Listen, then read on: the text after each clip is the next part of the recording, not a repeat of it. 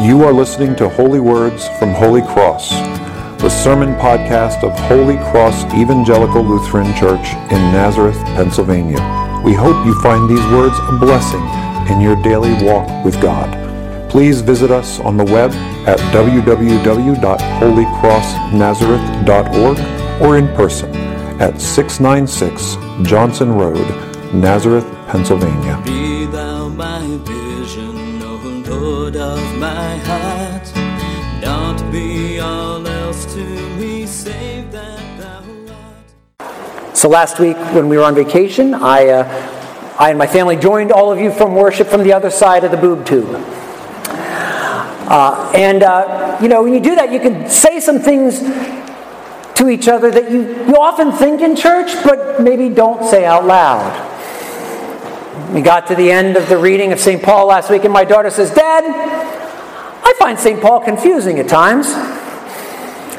Anyone feel that way after the Romans passage today? See, it used to be difficult to communicate what St. Paul meant in this passage by the power of sin at work in our flesh. Because Paul here is using the word flesh not merely to mean our mortal bodies, although the weakness we experience through our bodies uh, makes our physical bodies a valid example of what he's talking about when he talks about the flesh, and the one most readily to hand, right? I mean, when I talk to Christians, uh, when I talk to people outside the church about Christianity, the scripture passage non Christians know best is, Judge not that you shall not be judged. When I talk to Christians inside the church, the passage they seem to know best is, The spirit is willing, but the flesh is weak. See, St. Paul is, in talking about flesh the way he is, is doing this, a very common thing that's done in Scripture, which is where you take something that's an exa- a valid example and use that to point to the larger reality at work. Okay? For St. Paul, the flesh is a force opposed to God and his desires for us. It is the condition in which we live, the condition of us being sold under sin which means we are a slave to sin. This is uh, a fairly famous lithograph of a Roman slave market. This would have been the kind of slave market St. Paul was familiar with in the Roman Empire. Children, men, and women of all colors and creeds for sale. And in this case, sin is what purchased us. And although we are, most of us, well aware of our weaknesses, we're not used to thinking of ourselves as having a master. Thinking of ourselves as slaves to some force that is larger than us, but at work within our very selves. This is, again, a Roman depiction of a slave and a master. Now, modern life has supplied us, though, with an analogy that helps us get at what St. Paul is talking about. In the world we live in, everyone's very familiar with this word and this concept addiction. Now, we're told that addiction is a disease. That is, it is a foreigner to us in our native and healthy state. In fact, although it's foreign to us, it takes up residence in us. And if you've ever been sick with something, you know that it's hard to tell where the sickness ends and you begin. I can tell I have a cold, but I can't tell you where it resides. In the case of cancer, your own body has gone crazy and is rebelling against you. Now, when most of us think of addiction, we think of somebody like this someone in the Bowery, or perhaps a, a, family member who struggles greatly and maybe secretly with some kind of addiction. And we think about them and we have pity for their condition, but we maybe have a, a little bit of trouble empathizing with where they're coming from. Christians often like to give testimonies about the way God has set them free, and sometimes we're amazed at the conversion stories that people tell of the way that God has freed them from their obsessions and their addictions. Christian comedian Tim Hawkins talks about this. He says, You sit there and you listen to them talk in church, and you think to yourself, Boy, how, how do I even talk about my struggles? You know, I wish I was a heroin addict.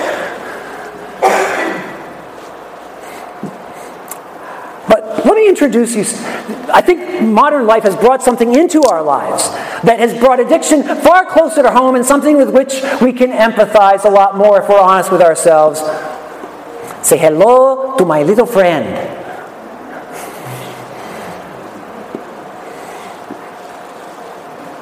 Some statistics on phone usage, if you don't think this is an addiction. If you're an average American, you will receive 46 push notifications today. That's you paying for the privilege of somebody else advertising to you. Those push notifications are meant to make you pick up that device and take a look at it, and partially in reaction to those, and partially in reaction to your own inner urges, you will do that. To the tune of over 2,600 times today. The average American uses their smartphone for 22 and three quarter hours per week. That's nearly a whole one day out of seven, folks, given to that device.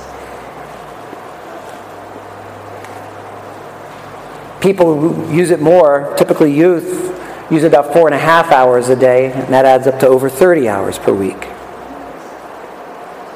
The people who designed these devices have learned to game our own neural systems against us. They've studied our psychology, they've studied our neurology and the way they work, and they have optimized these devices to benefit themselves. We pay for the contract, but they get the benefit. The goal is to keep our appetites stimulated, making us better consumers, this lets them better sell us things, and if we don't buy stuff, they can always turn around and sell our information to manufacturers. Have you noticed that if you talk around your cell phone, even if you don't have it on, let's say, like we're putting a deck on the back of my house, I talk about that around my wife, and all of a sudden the advertisements in my phone just start reflecting decking material.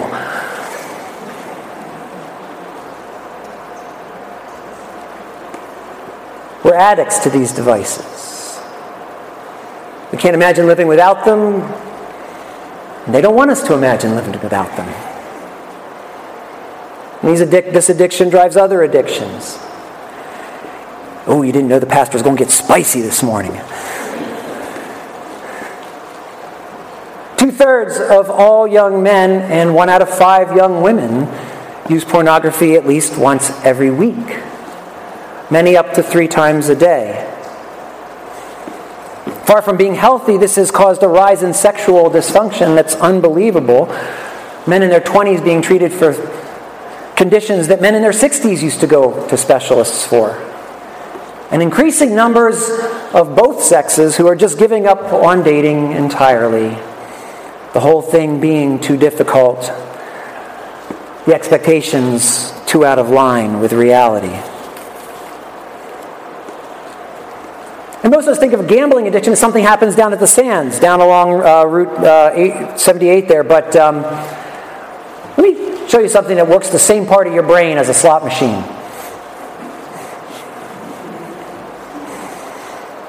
And this is not me throwing stones and I live in a glass house. This is my family's favorite.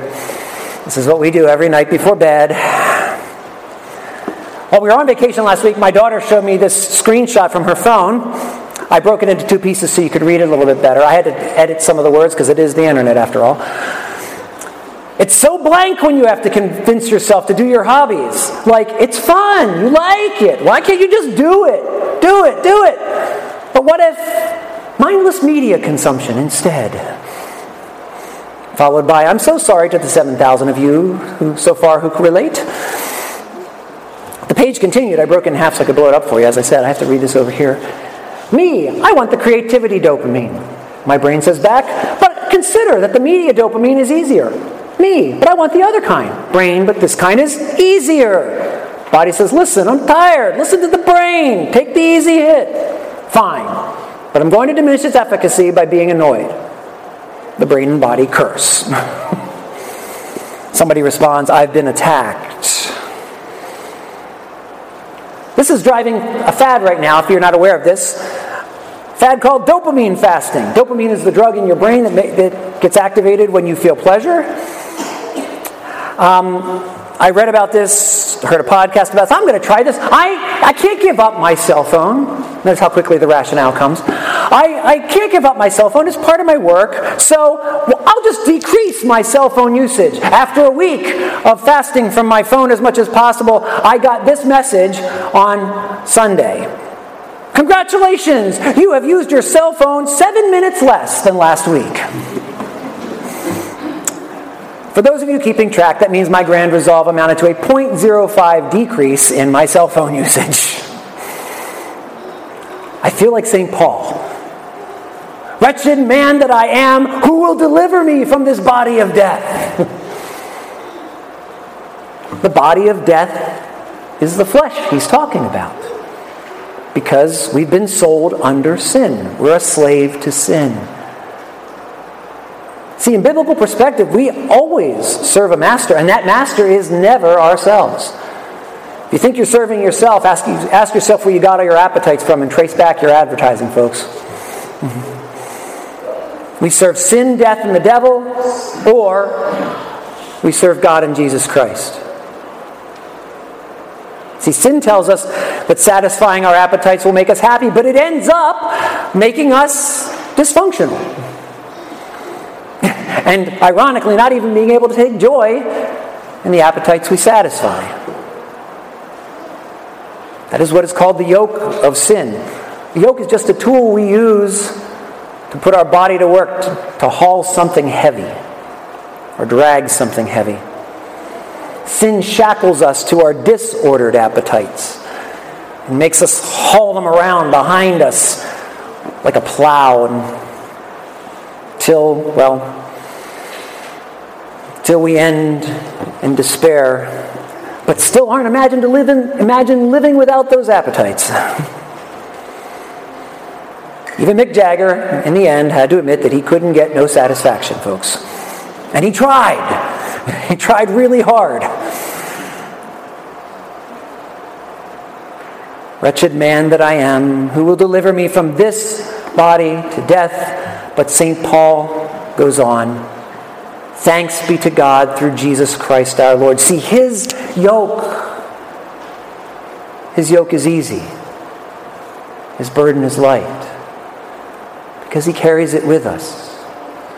Because his burden is meant to set us free. See, when he is our master instead of sin, What we learn from him is abstain for a little while and under certain conditions. See, all things were created good. It's, it's our way of seeking to enjoy them that's disordered. So abstain for a while or under certain conditions so that you may learn how to value these good things rightly. Then the satisfaction of your appetites will bring you more than just relief from scratching an itch. Has the opportunity to bring you deep contentment. Ah, but because we have to endure the apparent hardship up front in order to experience the freedom Christ wants to give us, it becomes for us a test of loyalty, a test of faith. Do we want Christ's yoke or do we want sin's yoke? Do we listen to the raging siren song of our appetites, our flesh? Or do we listen to the peaceful but no less persistent voice of the Spirit within us? In his famous poem, Robert Frost said, Two roads diverged in a wood. Now, their destination is not likely to be the same, and even if it is, you're not going to get there by the same path, folks.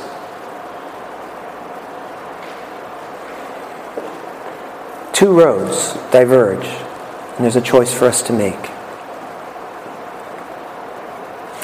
I would like to conclude my sermon by um, telling you a story about a kid named Steve.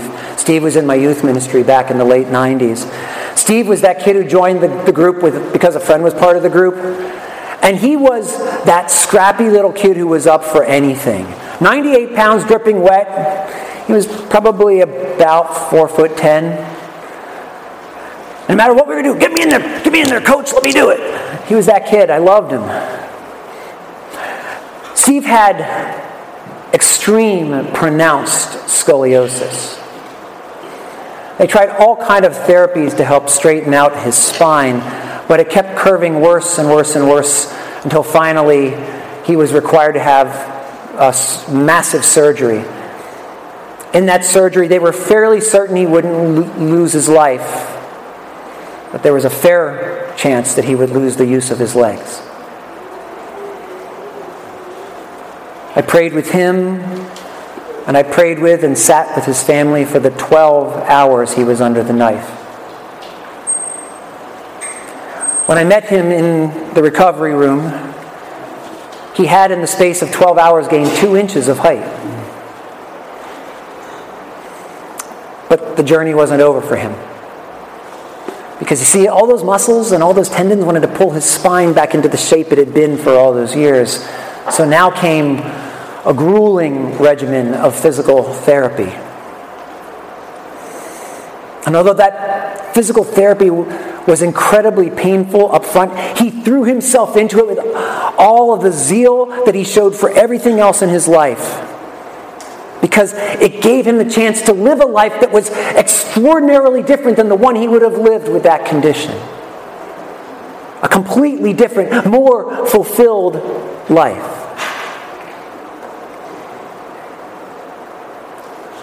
Frost's poem concludes this way. He says, Two roads diverged in a wood, and I, I took the one less traveled by. And that has made all the difference.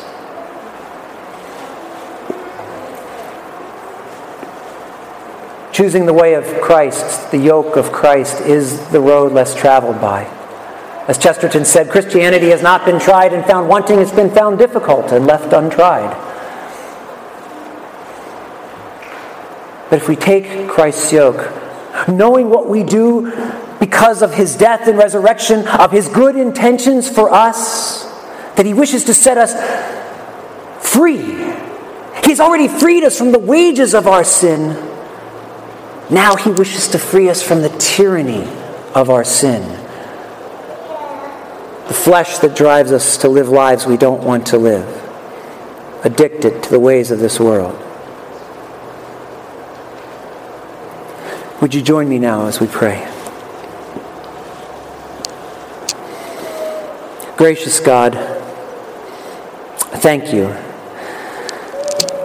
Thank you that you have set us free from the wages of our sin, the death that inevitably would come to us for eternity by your Son's sacrifice on the cross for our sake. Let us now learn from him as teacher. Let us resolved to help him by turning to him again and again in the midst of our struggles, midst of our weaknesses, letting him shoulder our burdens and teach us and strengthen us to shoulder them ourselves. Let us cooperate with your grace, which is beyond our merit, beyond the scope of our ability to understand, until finally, we stand in your presence and hear you say to us, Well done, good and faithful servant.